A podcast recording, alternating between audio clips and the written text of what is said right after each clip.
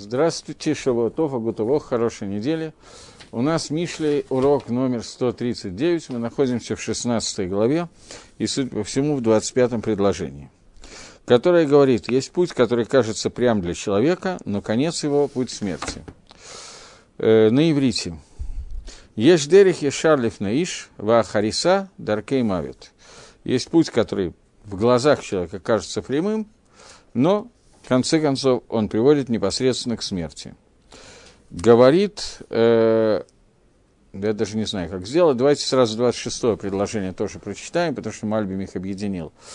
Труженик трудится для себя, ибо его заставляет род его. Э, Мальбим, а, э, говорит Шлома Амелах, сейчас, секундочку, Нефи Шамеля Малало, душа, которая трудилась, трудилась для себя – киакафала в пиху, потому что лакуф заставлять, заставляет его, его п.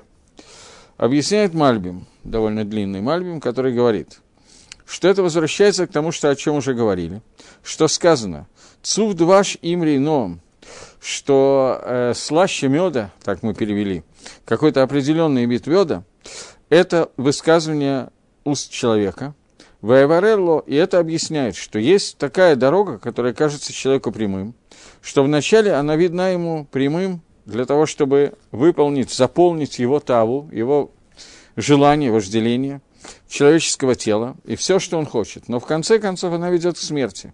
Потому что в конце концов тело, оно всегда умирает и пропадает. И когда оно умирает, то важно, чтобы не умерла одновременно с ним человеческая душа духовная часть человека. И об этом сказано, что так может случиться, что душа трудится, трудится, и трудится, поскольку она вынуждена трудиться, не от хорошей жизни. Потому что, как это происходит? Что уста, которые хотят кушать, заставляют душу, дух, душа имеется духовное начало в человеке, постоянно трудиться безостановочно. И выясняет ему, и для души это что-то типа проклятия, что-то типа клалы, проклятия. Что вот главное в человеке – это душа, которая у него вечна. И главная часть жизни – это вечная жизнь, которая духовная жизнь, душ, жизнь души. А человек, который создан для того, чтобы быть живым духовно, для этого он создан в этом мире. И в этом, посредством того, что умирает его тело, и все желания тела пропадают – Получается, что если у человека есть какие-то колючки, терновники в начале его жизненного пути, но в конце концов он дойдет до вечной жизни, до того, что в результате окажется идеальным. То есть это называется хаей ад, жизнь вечная. После того, как он вернется в Ганедон, который является вечностью. Мальви здесь не входит то, что Ганедон это на самом деле не вечная часть.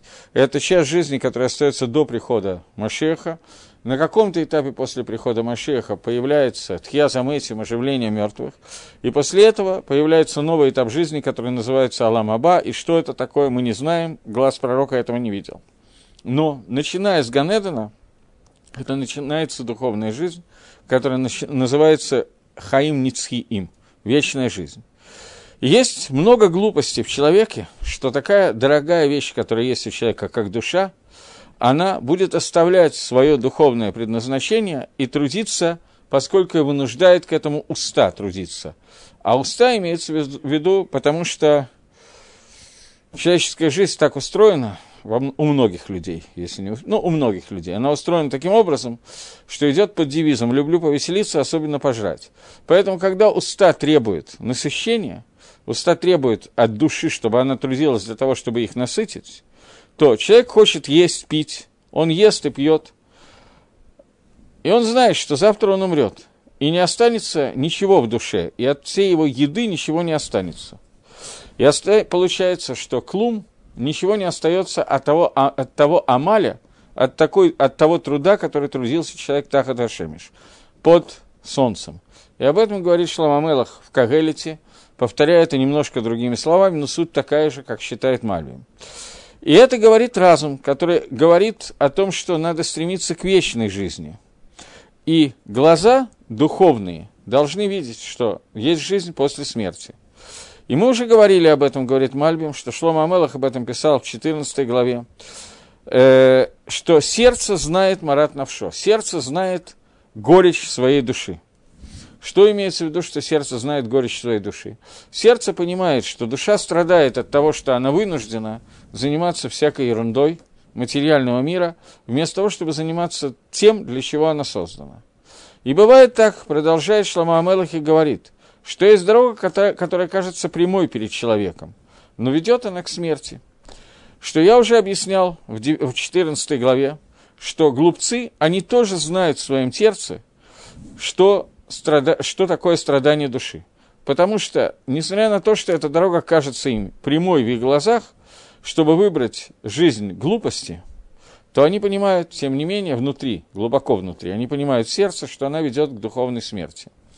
И сердца этих людей, они мучаются, им горько, и понимают и чувствуют горечь души от этого, и они находятся в состоянии некоторого дикаона, некоторой депрессии по этому поводу. Поэтому здесь сказано – что э, Хахам Лев, человек, который мудр сердцем, это он возвращается к 23-му предложению, человек, который мудр сердцем, он будет стараться просветить, сделать более разумными свои уста, и тогда уста должны получить что-то добавочное, добавочные знания. И это то, о чем сказано, что это более сладкое, чем мед, слова Торы потому что мед, он может быть полезен для тела, но никак не может быть полезен для души. Слово Тора – это то, что дает и для тела, и для души. Таким образом, по Мальбиму 25-26 предложение говорят о том, что человек должен каким-то образом рассуждать и видеть, что бывает прямая дорога в его глазах, которая ведет к смерти, и человек, который выбирает эту дорогу, его душа будет трудиться – поскольку уста заставляет его трудиться, но толку никакого от этого труда нету, потому что это временные какие-то вещи, которые он получает, а после смерти ничего не остается, и это то, что сказано, что эта дорога ведет к смерти. Окей. Агро идет совершенно по другому пути в понимании этих двух сухих. Он говорит, что есть дорога, тут тоже надо вернуться к 24-му посылку, который говорит, что слаще меда высказывание уст – и они сладки для души, и они вы, вылечивают кость. Если вы помните, то Агро объяснял, что мед он сам по себе может вредить, но есть какой-то вид меда, который не только не вредит, э, не только э, приятен и вкусен, но еще и дает пользу даже для тела, то есть эцем, кость, которая является самой телесной частью человека. И он объясняет, что есть два суда, которые проходит человек после смерти. Это геном и хибур хакевер. Хибуд хакевер. Э, геном – это духовный суд над душой, а хибуд хакевер – это суд, который происходит над телом человека. Так вот, когда человек говорит своими устами слова Торы и слова Мицвод, то этот человек переворачивает полностью оба эти суда, и это полезно и для генома, то есть суд генома ослабляется, и для тела, то есть будет меньше, хибуда акевер, могут меньше, будут мучения в могиле для тела после смерти. Продолжает и говорит Шлома Амелах, что есть дорога, которая является прямой перед человеком. Говорит Агро, что имеется в виду. Ситра Охра, она кажется человеку, что такое ситра Охра, понятно. Обратная сторона. Сторона которая создана Творцом не для мецвод, а для того, чтобы искушать человека – сторона тьмы, если можно так сказать, она для человека выглядит всегда прямым путем. Э, да. И об этом сказано. Дальше он дает цитату, цитаты я пропускаю обычно и так далее. Но, в конце концов, дороги Ситры Охры, дороги этой обратной стороны медали, они ведут к смерти. Об этом сказано Раглейха Эрдот Мавит что ноги ее, они спускаются к смерти. К смерти это шауль цеэдэй мигу, то есть геном, куда шаги человека будут его вести.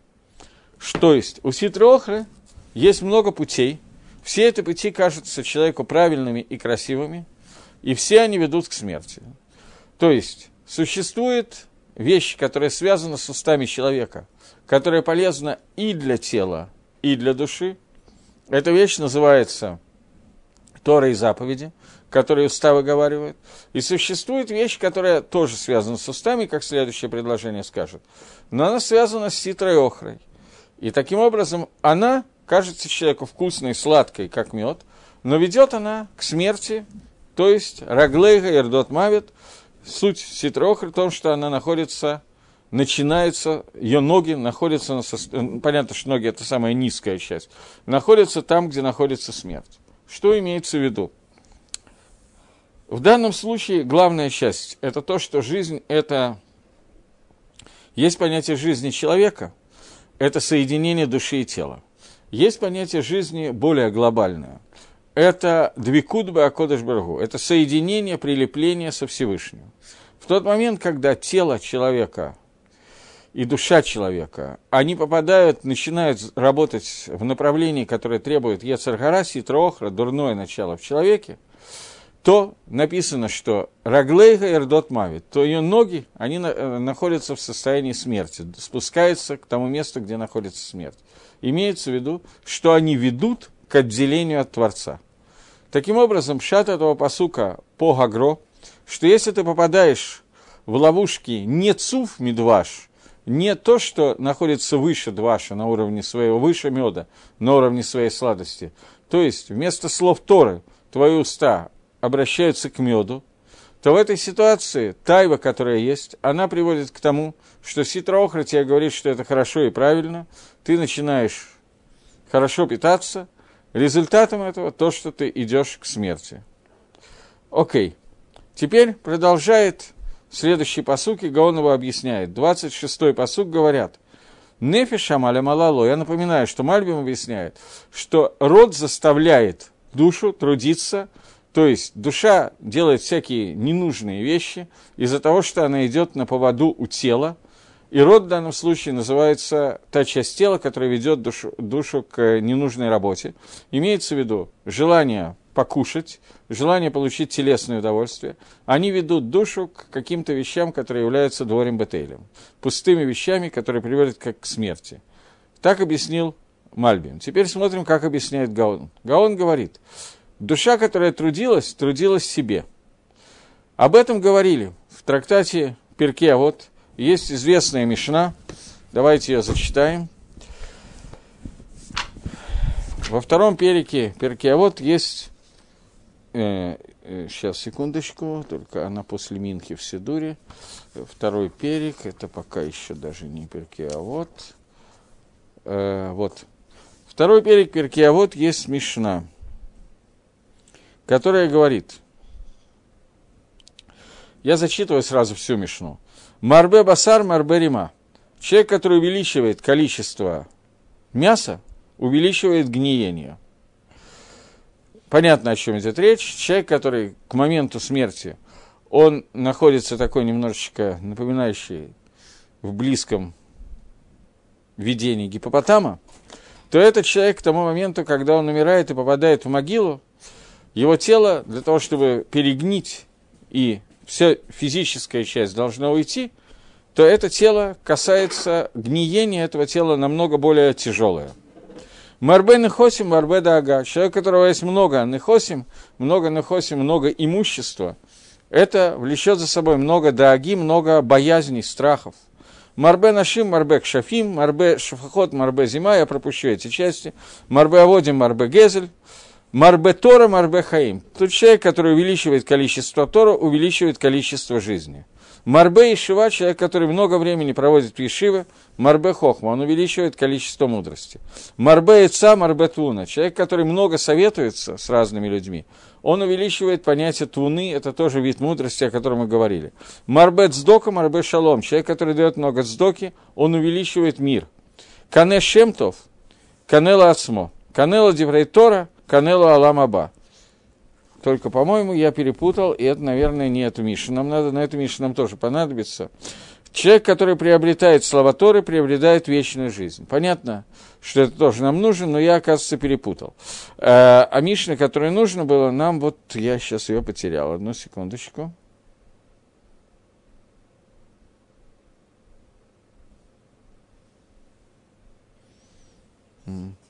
Не могу найти. Ссылка, которая здесь дана, неверная, а я не могу найти. Э, Мишна говорит, не вижу, где она, Мишна говорит, им ламат арбе, аль такзик тавала от смеха. Если ты много учился, то не, предел, не, не делай для себя, не считай это своей заслугой, потому что для этого ты налатта, для этого ты родился. И я не понимаю, почему я не могу этого найти. Момент. Вот. Э, он говорит, что если ты... Нет. Не вижу. Ссылка неверная, я не, не помню, где это находится, но придется наизусть. Э, если ты э, учил много Торы, то учил ты ее для себя. Что значит учил ты ее для себя? Объясняет Гаон, что это и есть пшат этого посука Мишли, который говорит, что... Я не понимаю, почему я не могу найти. Э, он говорит, что э, наш, наш посук говорит, что душа, которая трудится, трудится для себя. Потому что для этого ты был создан. Если ты учил много Торы, то ты учил ее для себя, потому что для этого был создан. Объясняет Агро, что те, кто учит, то, что учит человеку, когда он находится в утробе, в животе своего мамы, он-то выучивает всю Тору всю Тору, которая существует, которую он в дальнейшем может выучить, он на самом деле выучил уже один раз, когда он находился в качестве убара, в качестве утроба у мамы. И то, что в будущем есть у него возможность достигнуть и понять, когда он придет в этот мир, он уже один раз выучил. И это то, о чем сказано, что для этого ты был создан – то есть ту Тору, которую ты выучил, для него ты был создан, ты ее уже один раз выучил, когда находился внутри мамы. И это то, что сказано Егату Мацата Тамин. Если человек говорит, я искал и нашел, поверь ему, что он говорит правду. Потому что Тора, которую он выучил один раз, когда был внутри мамы, он ее потерял, и теперь он ее может снова найти, то, что было потеряно во время, когда он появился в этом мире. Поэтому Гаон учит пшат кусочка этого, которым мы сейчас занимаемся, что нефиш амала амалало, душа, которая трудилась, трудилась для себя, имеется в виду, что та Мишна Перкиавод, которую я только что не смог найти, которая говорит, что если ты э, выучил много Торы, не, то не считай это собственной заслугой, для этой Торы ты родился, ты был создан. Имеется в виду, что ты можешь выучить не больше, чем та Тора, которой тебя обучили, пока ты находился внутри мамы. Э, в трактате Нида есть Гемора, на Дафламе Томат Бейт, которая говорит – Омар э, Дараш Рабисимлы, говорит Рабисимлы, Лема Влад Доме, на что похож, как Влад перевести? Зародыш. Ну, пусть плод. На что похож плод, э, который находится внутри мамы? Он похож пинкас, э, книжечка записная, которая микупаль, которая сложена и находится у него в руках, на двух его э, ногах. На двух ногах, на двух пятках, на двух ягодицах и так далее. И голова его находится между колен, и уста его, они полностью закрыты, а пупок его, наоборот, открыт. И он кушает то, что кушает мама, и он пьет из того, что пьет мама, и он не ходит в туалет, потому что это может убить маму. И поскольку, как только он выходит на воздух, то все, что было открыто, закрывается, а все, что было закрыто, открывается. Что если бы этого не произошло, то ребенок не мог бы существовать даже один час. То есть пупок должен быть закрыт, а рот, наоборот, должен, и нос должен быть открыт и дышать. И у него находится свечка, которая горит у него на изголовье его головы, и он смотрит и видит в свете этой свечи из конца мира в, кос, в конец мира как сказано, и в Хелун и Ро Алей Роши, ну, по суким я не буду переводить. Э, и в свете этого, э, в этом свете он идет в темноте и видит все, что находится в мире. И не удивляйся, что человек спит в одном месте и видит сон, э, например, спит в Арицесройль, а сон видит про Испанию. И нету у тебя таких дней, когда человек находится в таком тов, в таком добре, в таком состоянии хорошем, больше, чем эти дни, как сказано. Миит, но киереях кодом киме, э, киме Аллах и шмирейна. То есть кто, кто вернет, кто нас поместит в такие дни, когда Всевышний сохраняет меня. И эти дни, которые есть э, в них только Ерахим, там написано Ки Ерхей Кедом. Кто вернет у нас дни, которые как прошлые месяцы? О каких днях идет речь? Дни, которые можно назвать месяцами, но нельзя назвать годами. И это дни беременности до родов. И там обучают его всей Торой целиком, как сказано, «Ерени виомарли, покажи мне и скажи мне». «Етмеха дворай, и поддержи мои слова, слова моего сердца». И «Шмор митсватай», и ему говорят, что «соблюдай мои заповеди, и ты будешь жить». И сказано «Бесоты лока алая гали» и так далее. А если ты скажешь, что Нави так говорят, то слушай. Бесоты лока алая гали, киван шибал что когда он приходит на воздух, то приходит Малах, ангел, высетро альпиф, бьет его, дает ему пощечину по лицу, э, не по лицу, а по устам. У Машко Коля Тора, и забывает всю Тору целиком.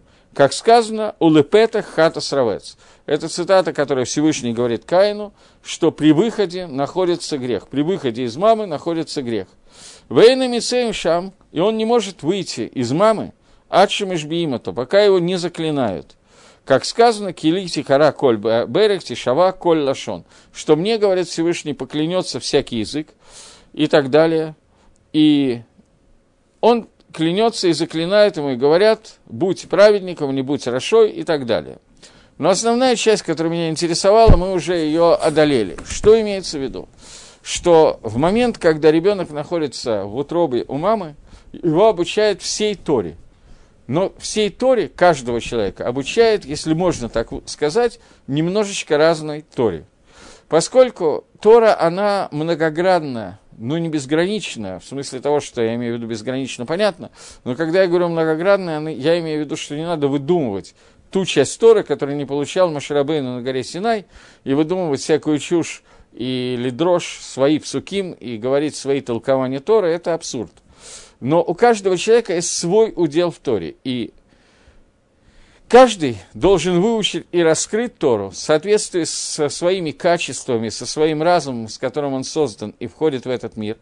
Поэтому каждый ребенок, который находится внутри мамы, ему раскрывает ту Тору, которую он в дальнейшем должен пройти – и там есть части, которые другой человек не должен пройти. Маширабейну понятно, что прошел всю Тору, но даже Маширабейну, пройдя всю Тору, он, тем не менее, есть определенные детали, которые выводятся из принципов, которые получил Маше на горе Синай, но эти детали не вошли в этот мир, внутрь современного мира. Они не вошли через Маше и должны войти через каждого человека, каждый кусочек должен войти отдельно. И это то, о чем сказано, что его учат той Торе, которую он должен пройти. Поэтому человек, который говорит, что я выучил много Торы, он не должен лакзик тавала отсмо, он не должен считать, что у него есть какая-то заслуга, потому что он должен выучить ту Тору, для которой он был создан. И это то, что сказано в э, Перке, вот, килаках на царта, для этого ты был, ты был создан. Человек технически не может выучить ту Тору, которую не учил, находясь внутри мамы только та часть, которая дана ему внутри мамы, он может ее восстановить. Когда он выходит э, в мир, он забывает все, что он выучил, потому что иначе нет никакого амаль Торы, нет никакого труда Торы, и ему нужно трудиться, чтобы восстановить эту Тору. Как правило, ни один человек полностью не восстанавливает все, что он выучил. Но если он восстанавливает на какой-то процент, и то, что нужно делает, то это уже очень-очень много. Поэтому посук этот в толковании Гаона, так как его считает Гаон Мивильна, звучит так. Если ты выучил много Торы, а, слиха, нефиш амаль амалало, душа, которая трудилась, трудилась для себя. Как сказано в перке вот, что если ты выучил много Торы, то не считай, э, что это твоя заслуга, потому что для этого ты был создан ты можешь выучить только ту Тору, которую ты уже выучил внутри мамы, и твоя задача восстановить эту Тору. И это то, что сказано, что человека учат внутри мамы всей Торе, которую он может выучить в дальнейшем, и то, что может человек достигнуть и понять все дни своего труда, когда он находится в этом мире, и это то, о чем сказано, что для этой Торы ты был создан. И об этом сказано, что если человек говорит, я не учил, не старался, но дошел, не я старался, но не нашел, тоже не верь ему. Но если он сказал, что я пытался, старался и нашел, то поверь. Поэтому Тора называется авейдой, потерей. Почему потерей? Потому что то, что у него было внутри мамы, он теряет во время родов. И он может это найти, найти то, что он потерял, когда он вышел в этот мир. И это о том, что сказано. Ки акафа лавпику, потому что заставляет его его уста. Что имеется в виду? Что то, что он выучил внутри мамы, его заставляет учить постоянно для того, чтобы найти, э, найти свою потерю. И это имеется в виду, что его посто- постоянно заставляет учить кавана, имеется в виду учить устами. То, что он э, выучил, находясь внутри мамы, он не мог выучить устами. Мы только что, я уже закрыл Гемору, но вы наверняка помните, что только что мы прочитали, что когда человек находится внутри мамы, единственное, что у него открыто, это пупок. Все остальные, наковим, все остальные отверстия его тела, они закрыты. Когда он выходит наружу, то все отверстия, которые должны стать открытыми, открываются, а пупок, наоборот, надо закрыть. Если этого не сделать, то ребенок помирает. Влад не может существовать даже один час. Поэтому в момент, когда он находится внутри мамы, его рот полностью закрыт. Когда он выходит наружу, рот открывается, и теперь он ртом должен воспроизвести всю ту Тору, которую он учил, находясь внутри мамы. И еще, этот комментарий Агро закончился. Новый комментарий, он говорит – Нефиш Амаль, душа, которая трудилась. Трудилась, первый комментарий говорил про труд учения Торы, второй – труд делания мицвод.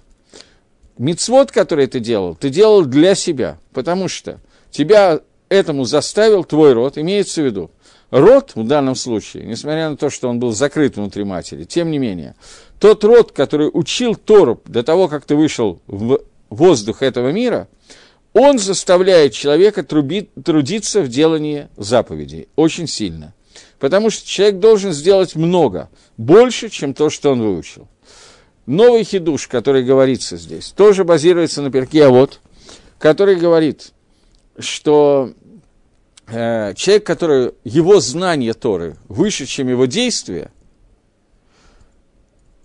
неправильно я начал, человек, э, действие, которое выше, чем знание, он похож на дерево, у которых корни больше, чем крона. Человек, у которого знание больше, чем действие, он похож на дерево, которого крона больше, чем корни. И если придет ветер, он может опрокинуть этого дерева, это дерево. Но если корни очень большие, то любой ветер, который придет, не может его вырвать из земли. Поэтому человек должен жить таким образом, чтобы Маасим, действия, были больше, чем знания. То есть знание и действие. Действия всегда должны быть выше, больше, чем знание. Собственно говоря, об этом говорилось, что когда евреи находились на горе Синай, они сказали на Асе Ванишма, сделаем и услышим. И, пришли, и пришел Всевышний и сказал, что кто открыл моим детям тайны, которыми пользуются ангелы. Что Тору можно сделать только выучить, понять, осознать, только с помощью действия. Что слово «действие» должно быть первично, а слово «знание» вторично. И об этом сказано здесь, что когда человек находится внутри мамы, он выучит всю Тору, которую он сможет выучить при жизни. Для того, чтобы эта Тора у него была миткаемит, я даже не знаю, как по-русски сказать, осуществилась внутри него что-то такое, для того, чтобы Тора осуществлялась внутри этого человека, э, его действия должны быть больше, чем то, что он выучил. Выучил внутри, пока он находился в животе у человека. И это то, о чем сказано. «Ютер милимудей гаосе» Это посук, который нам приводит здесь. Э, это не посук, это тоже Мишна в трактате Перкиавод. Я надеюсь, что здесь цитата будет правильная. Сейчас мы посмотрим. Где-то в шестом перике это должно быть. Шестой перик Перкиавод – это не Мишна Перкиавод. Мишна кончается пятым периком. Шестой перик записан в качестве барайты. Хм. Момент.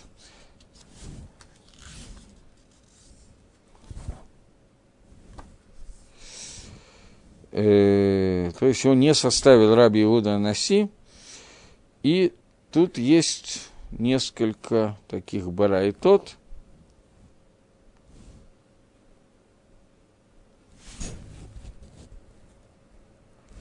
И, по-моему, здесь опять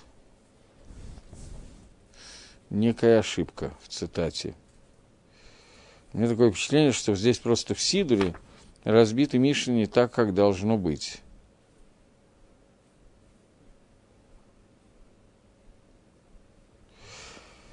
Окей, ничего не могу сделать. Здесь все цитаты немножко неправильно поставлены. Во всяком случае, э, Барайта говорит, «Ютермили мадей хасе» больше, чем то, что один из видов киньяна Тора, когда Мишна говорит про киньяна и Тора, то Мишна говорит, что один из киньянов, один из способов приобретения Тора, что ты должен делать больше, чем то, что ты учишь. И другой, в другом месте сказано, любой человек, который учит Тору и не осуществляет ее, это Мидраш Танхума, его у меня точно нету. Человек, который учит Тору и не делает то, что там написано, лучше бы, чтобы он не родился на свет. Поэтому здесь э, есть два пируша Гаона, как надо понимать, что означает фраза, что душа, которая трудится, трудится для себя. Первый пируш говорит, что человек, который учит Тору, он должен понимать, что он учит ее для себя, имеется в виду. Он может технически выучить только ту часть Тору, которая ему уже была дана однажды, когда он был ребенком, и она была забыта, и он может ее найти так, как находит потерю. Поэтому аль-такзик тавала от смеха не надо э, считать, что у тебя есть какая-то заслуга, потому что для этого ты был создан, и все, что ты можешь, ты можешь только найти то, для чего ту часть Торы, которую ты уже выучил. И вторая часть говорит, что в зависимости от того, сколько человек выучил Торы, внутри мамы, он должен в зависимости от этого увеличивать количество мецвод. Потому что Тора, которую человек выучил, она может осуществиться в человеке только если мицвод больше, чем Тора, которую он выучил. Соответственно, ты должен делать очень много, и это то, что сказано. Нефиш амаль амала ло. Человек, который, душа, которая трудится, трудится для себя. Трудится для себя, имеется в виду, делает Тору и мицвод для себя, потому что та то количество, которое дано Торе душе, он должен сделать мицвод больше, чем это Тора, соответственно, это количество и качество, которое было дано. Окей. Теперь мы видим, это два перуша агро. Теперь мы видим, что есть некий махлокис, не махлокис по поводу того, что правильно, и то, и другое правильно, ни Мальбим не спорит с Агро, ни Агро не спорит с Мальбим, о том, что каждый из них говорит верно. Но о чем говорит этот посук, есть некий махлокис Мальбима и Гаона – Мальбим учит, что посук говорит о том, что душа, которая трудится, трудится для себя, имеется в виду душа, которая трудится внутри этого мира, она трудится для себя, имеется в виду, что она делает глупости. Она делает глупости, которые заставляют ее делать уста, которые требуют пожрать. Гаон же учит, что устами ты должен выучить ту Тору, которую ты проучил, когда ты находился внутри мамы. Ты должен ее восстановить через Тору и заповеди, и заповедей должно быть больше, чем Торы. Но ты должен пройти и то, и другое для того, чтобы ты сделал то, для чего ты создан. Леках на царта, для этого ты был создан. Если вы задумаетесь, то увидите, что это как бы два противоположных подхода абсолютно. Потому что Мальбим говорит о том, что душа, которая трудится в плохом смысле этого слова, а Агро говорит душа, которая трудится в хорошем смысле этого слова. И ки акафала в пигу, потому что заставляет его уста, по Мальбиму уста заставляет делать нехорошие вещи этого мира, тайва, хемда, по Гаону уста заставляет делать ту часть Торы, которую ты выучил, находясь внутри мамы, в самом хорошем смысле этого слова. И оба эти подхода, они на самом деле связаны с тем, что в понятии «п» – уста есть двойственность. Э, уста служат для двух вещей у человека в голове есть несколько отверстий. Каждое отверстие, которое есть в голове, оно выполняет определенную функцию. Уши и глаза – это две части принятия Торы. Их основное предназначение – принять Тору. Глаза – Тора Шебектав, устная Тора, которой можно только лирот, отсюда имя первого сына Якова Реовен от слова лирот, и вторая часть принятия Тора – это Тора Шибальпе, которую можно только получить через уши, потому что это можно только посредством Шмии. Отсюда имя второго сына Якова – Шимон, поскольку это как бы главная часть. Лирот и Лишмо, причем Лироот вы Лишмо видите, слышать, не только во время Маамад Арсинай, но главное, что надо научиться делать – это видеть Тору и слышать Тору, когда ты смотришь то, что находится в этом мире. То, что сказано про Авраама, что Авраам Авину, он соблюдал всю Тору до того, как она была дана, поскольку он умел читать свиток Торы, когда он смотрел на этот мир и слушал то, что в нем происходит. Когда мы учили Мидраш, который все, в общем, знают этот Мидраш, очень известный, Берешит Барай Лаким, что Всевышний смотрел в Тору и творил мир – известный мидраж, Всевышний написан, посмотрел в Тору и увидел, что там написано «Берешит Баралаким», он сотворил этот мир. Тора была сотворена, сотворена за 26 поколений до творения мира, и через 26 поколений Всевышний решил, что наступило время, и надо творить этот мир, смотреть в Тору и творить мир. Поэтому мир – это способ прочтения Торы. То, как, то, что написано в Торе, оно читается, когда мы смотрим на мир. Авраам Авину смотрел на мир – и видел Всевышнего. Он посмотрел на мир и увидел, что не может, не может быть, чтобы не было Баля Бера, не было хозяина всего этого мероприятия. Вначале он хотел поклоняться огню, воде, ветру, все это известно Мидрашим. После этого он понял, что во всем мире виден Всевышний. Это означает, что он смотрел то, в Тору и э, смотрел э, в мир и видел, как Тора отражается в этом мире, и мог прочитать то, что написано в Торе. Рувен и Шимон – это две молитвы Иакова о том, чтобы его дети могли лерот, вылишмо этот мир, и увидеть и услышать в этом мире то, как Тора читается и воспроизводится в этом мире. Тора Шабиктав Тора Шабальпе, письменная и устная Тора. Это два высших отверстия, которые в человеческом теле, глаза и уши. У человека есть еще два отверстия на лице. Это отверстие, которое нос и рот. Я сейчас не говорю, что ухо два, глаза два, носа тоже в каком-то непонятно два или один, есть узкая перегородка между ними. Каждое отверстие, которое есть, является, там есть еще одна функция, которую я не говорю, я не говорю про все функции, которые есть. Но функция носа, основная функция, это дыха, единственная, это дыхательная функция. Вдыхать, выдыхать функция соединения с внешним миром, но в отличие от глаз и ушей, которая функция познавательная, функция носа – это функция соединения с, с тем, что сказано в Торе, что когда создал Всевышний человека, в ипах б апав нефиш хая, то он вдул в его ностри живую душу. В наасе Адам ленефиш хая, человек стал живой душой.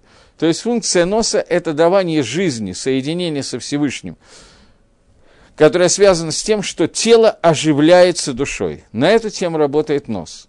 У рта есть на самом деле тройные функции. Во-первых, рот частично дублирует функцию носа. Там тоже может быть какое-то соединение между человеком и э, Всевышним через дыхание, дыхание. Как мы знаем, что ртом можно дышать, особенно если нос заложен. И второе, это то, что у, у рта есть две противоположные функции. Функция говорить и функция кушать. Почему я говорю, что это противоположные функции? Потому что функция говорить – это влиять, сообщать из себя какую-то информацию наружу, а функция кушать – это получать что-то снаружи вовнутрь. И это совершенно разные вещи. И эти разные вещи, которые есть, они влекут за собой два пируша, два объяснения, которые дает Мальбим и Гаон. Объяснение Мальбима, что функция рта, связанная с едой, это то, что влечет за собой, то, что отвлекает и заставляет душу, душу, душу, душу, нефиш, короче, заставляет трудиться для авадат шаф, для пустой работы. В тот момент, когда Гаон говорит, идет по другому пути и говорит, что поскольку основная функция рта – это дебур. У животного действительно основная функция рта – это покушать. У человека основная функция рта – это речь. Речь – это то, через что Тора входит в человека, в мир, и выходит из него и передается дальше. Поэтому то, что он выучил внутри мамы, это то, что заставляет его продолжать учиться, достигая своей Торы и своих мецвод. Теперь мне прислали целых три вопроса. Вопрос номер один. Если вкусно пожрать, и сопутствующее приносит только вред, то значит ли это, что следует стремиться быть аскетом? Вроде полный отказ от телесных радостей в иудаизме не приветствуется.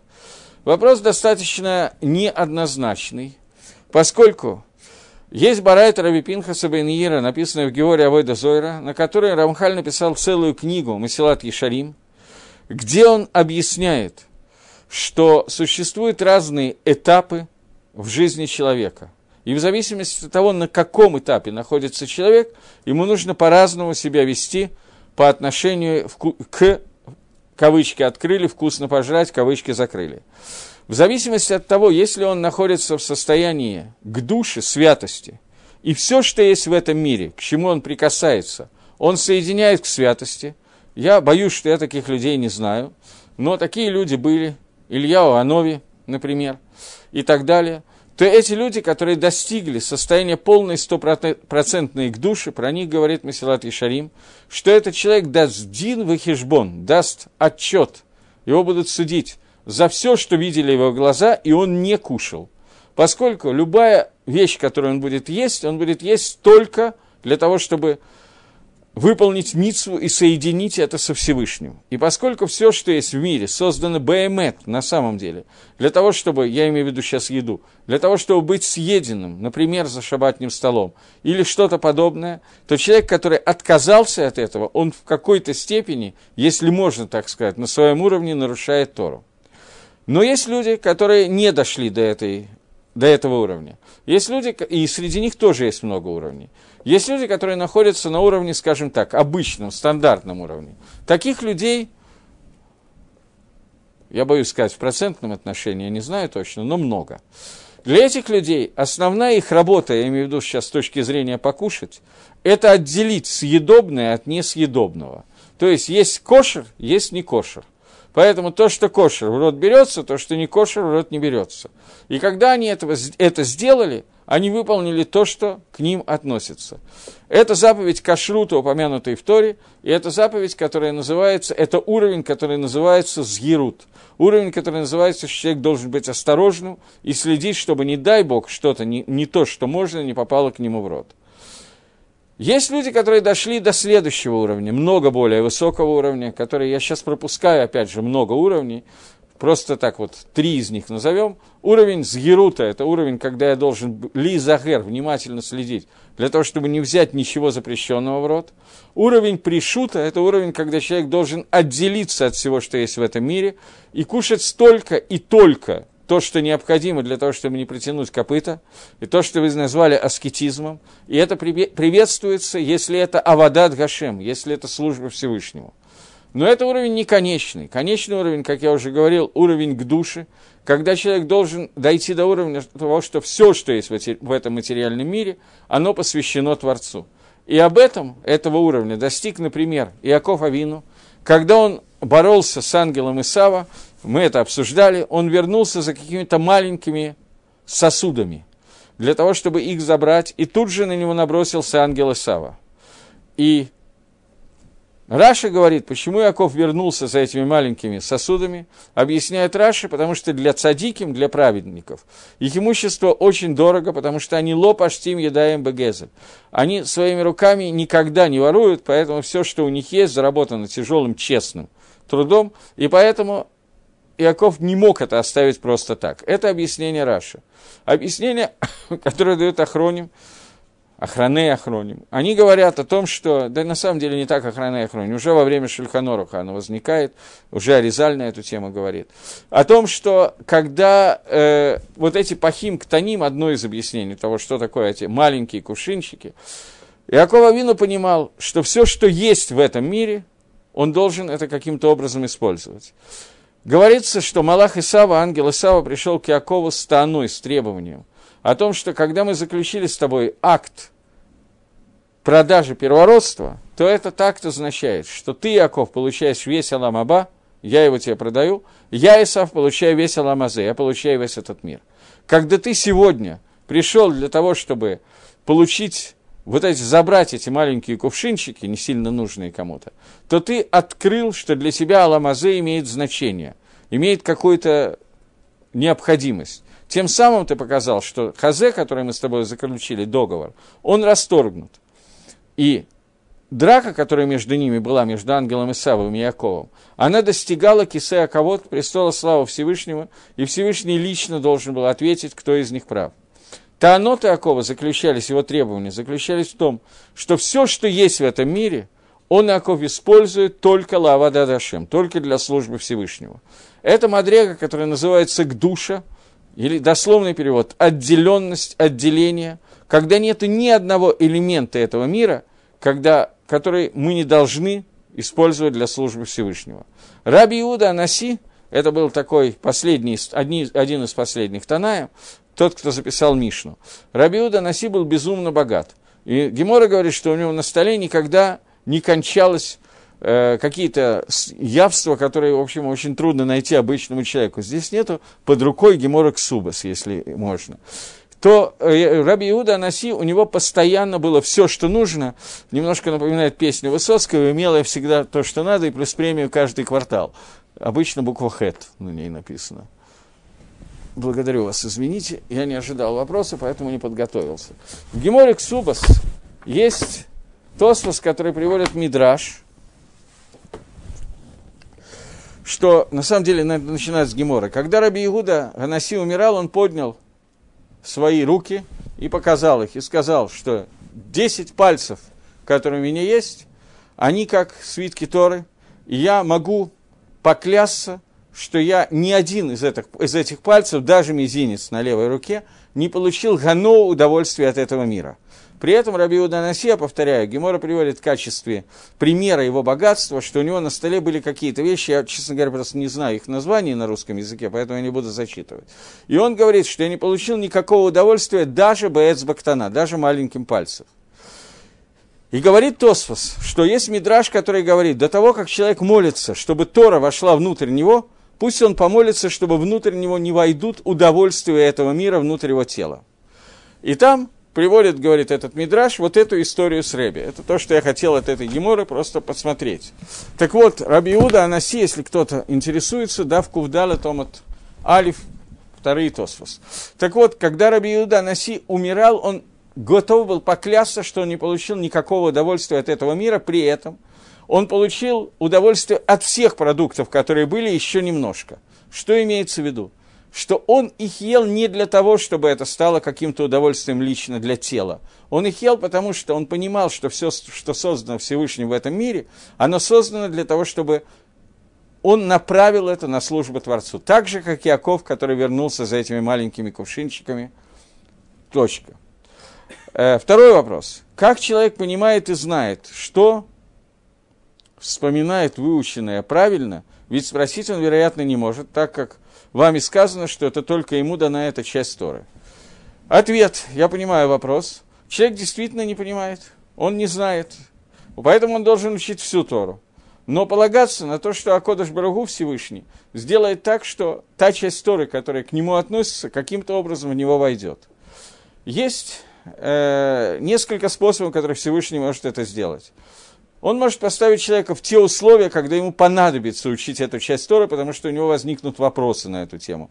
Например, кто-то э, через интернет задаст вопрос, скажите, пожалуйста, а как человек и так далее. Ему придется для того, чтобы ответить этот вопрос, коснуться той части Торы, которая сделана, ему нужно через нее пройти. Есть еще один такой интересный Аризаль, который говорит пшат в Геморе, не пшатный пшат в Геморе, не обычный смысл Гемора.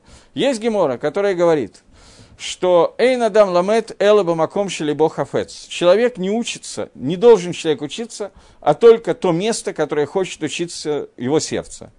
Имеется в виду, что когда возникает вопрос в Ешиве, какой Гемора учить, Хулин или Ксубас, то один человек хочет это, другой это, и не всегда понятно, почему он хочет. И понятно, что если ему хочется учить что-то другое, его заставляют учиться именно это, то оно как-то не пойдет, потому как удовольствия нет, а изучение Торы без удовольствия – это абсолютный абсурд, как я неоднократно говорил, от Торы надо балдеть немножко от изучения Торы, иначе плохо, иначе она не учится. Так вот, Аризаль объясняет, что человек спускается в Гилгуль несколько раз – и эти гилгулим, переселения душ, они происходят до тех пор, пока он не выполнит те митсвы, ради которых он спущен, душа спущена в мир, и пока душа не, вы, не выучит ту Тору, ради которой она спущена в, этом, в этот мир. И бывает, что человек не хочет чего-то учить и сам не понимает почему. А на самом деле это связано с, том, с тем, что эту часть он хорошо выучил в прошлом Гилгуле, а есть какая-то часть, которую ему очень хочется учить, и он не отдает себе отчета почему. Поскольку эта часть ради которой он спустился в этот Гилгуль, поскольку другую часть Торы он уже выучил в предыдущем. Это не означает, что если человеку ничего не хочется учить, таких людей я знаю, то значит в прошлом Гилгуле было все очень хорошо. Это по другой причине. Вы понимаете, что я имею в виду. Есть яцергара, который есть у человека, и учиться тяжело, и, как правило, хочется очень мало. И тем не менее, когда человеку, вот Кокодыш Барагу делает так, что он придет к, то, к тому, чтобы э, выучить именно то, что надо. Последний вопрос. Корни-действия и ветвы-знания. Да, Именно это говорит Мишна в трактате про Киавод, который говорит, что дерево, у которого есть много корней, оно будет хорошо стоять и называет корнями действия, на которые держится Тора, которые выглядят как красивые ветви, как крона дерева, и корни должны быть большие, чем ветви. То есть асе на асе должно быть больше, чем нишма. Окей, таким образом мы с некоторым трудом одолели два посука. Что делать? И прочитаем посук номер три. Посук номер 27. Человек негодный замышляет зло. Человек негодный замышляет зло, и на устах его как бы огонь палящий. Читаем на иврите. Этот посук звучит. Иш эль корера валь сватав кеэш царевет. В принципе, перевод очень точный. Просто я не знаю, как точно перевести слово «Балиэль». Мы сейчас увидим, как переводят комментаторы. Человек, которого зовут Балиэль, человек зла, он замышляет зло, и на его устах находится как огонь, который сжигает. Это мы сейчас увидим. Это правильный перевод, но его нельзя так прочитать. Это должны быть комментаторы, которые так скажут. Верно, так переводит Гагро. Говорит Мальбим, начнем с Мальбима. Он говорит, что такое Ишбалиэль Корера. После того, как нам рассчитали, по какой дороге нужно идти, что такое дорога Хохмы, в которой э, одета в скромность, в уверенность Всевышнего и Руаха Кодыш, как Руаха Кодыш перевести? Нет, это Шехина, это терминология. Руа Кодыш дословно это Дух Всевышнего, который Дух свыше, который находится на человеке. И мы возвращаем людей, и все эти вещи возвращают человека от дороги, в которую выбирают его уста. Я напоминаю, что по Мальбиму уста выбирают плохой путь, потому что они хотят немножечко покушать, и это тава и химда, которые ведут нас в не туда. После того, как Рога Кодыш, уверенность во Всевышнем, знание, возвращают человека на правильный путь, то хошев дерег силут гефихла, то человек начинает понимать, что дорога глупости – это дорога обратная тому пути, по которому ему надо идти. И вот человек, Балеэль, он выбирает, он ищет дороги зла. Кто такой Балеэль, объясняет Мальбим. Поре коль шамаем миалаф легамри. Балеэль – это человек, который скидывает себя полностью оль шамаем, иго небес. Гагро объясняет, что Балиэль это бли оль, человек, который без оль, без иго, без ерма. И этот человек корера, он исследует, ликро это, коре это копать, он копает зло, то есть он из глубины, из тайн выкапывает колодец для своего товарища, для того, чтобы туда его опрокинуть. И на его устах, а на его устах находится боэр, огонь, пламя, что-то пылает. И пылает оно киэш царевит, как огонь, который э, тоже сжигает, ж, жгу, жгучий. Пусть будет жгучий. Потому что он говорит всегда, Ишбелель, он всегда говорит сыт лагавутом, с э, воодушевлением. И так, что у него вы, как бы как огонь, как искры любви находятся у него в устах, до того, до такого состояния, что они э, выглядят как э, не, не пламенная речь, но выглядит она как э, нечто похожее на ожог, который находится на губах. И это сказано дальше будет. Сиегим мицупаль хереш сватав длуким валефра. Что находятся вот эти мицупе, вот это вот покрытие на устах, а при этом э, сердце человека будет злым. И его уста будет говорить с любовью и это понятно, что будет обман, а цель этой любви будет привести к злу. немножко похоже на анекдот, как приходит домой Змей Горыныч, немножечко подвыпивший, и жена говорит, а ну дыхни. Вот такая нелепая смерть. Так вот, э, когда Ишбалиэль, у него на устах находится этот огонь, который напоминает Змея Горыныча, то в результате этой истории получается, что он сжигает истину и ведет к лжи. Гагро объясняет немножечко как бы иначе. Еще одну гемору я забыл взять, ну ладно.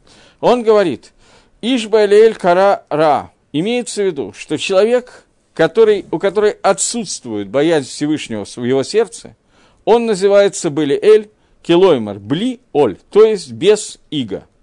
И он Корера Тамит, он, он всегда копает зло, постоянно. И на его устах имеется в виду, что его слова, его дебур, кеэш царевит, то есть э, есть люди, которые сидят, кушают, пьют, разговаривают, и дают друг другу советы, и объясняются друг с другом, и выглядит это как что-то невероятно доброе и хорошее, такая компания свойская. Но на самом деле, говорит Гемора в Йоме, что они дакрим зе эдзебе харавот шелабашот. Они друг друга протыкают э, мечами, которые находятся на их языке. Точка. И вот Ишбелиэль – это человек, который выглядит совершенно нормально, у него некое сияние на устах, его уста выглядят просто супер хорошо, но при этом слова, которые он говорит, они протыкают другого человека, и это его цель. И об этом сказано здесь три вещи. То есть, он говорит, Ишбашемель, он копает, он говорит с Фатаем, и он Эш Царевит, у него есть огонь, который сжигает. То есть, здесь есть три вещи. Махшова, Дибора, Маасе. Мысль, слово и действие. Балиэль – это махшова. Бли-оль – это мысль. У него в махшавот, в мыслях, нет никакого оля, никакого ига. Коре – это действие. Он копает, он не просто ограничивается мыслями. Сфатав – он говорит. Таким образом, у человека, который называется Ишбалель, у него постоянно идет работа в трех направлениях. Поскольку мы говорим о том, что хохма человека пытается, сейхель человека, пытается убрать его с неправильного пути и возвратить его на дороге Тшувы, по-нашему, по-простому, а в терминах Мишли возвратить его на путь Ешар, на путь, который по-настоящему Ешар, и человек в состоянии это сделать, то ему должен помешать человек, который называется Ишбалеэль. Человек, который внутри него, который, основная задача которого свергнуть Оль, и для того, чтобы свергнуть соль, первое условие, что у него самого, то есть внутри человека, всегда есть какая-то часть, в которой нет никакого оля. Он хочет не иметь никакого ерма. Это первые его мысли. И тогда этот человек для самого себя, не только для окружающих, для самого себя, копает ямы, в которые можно упасть, копает ловушки. То есть он призывает человека к действию, которое будет ему мешать в жизни.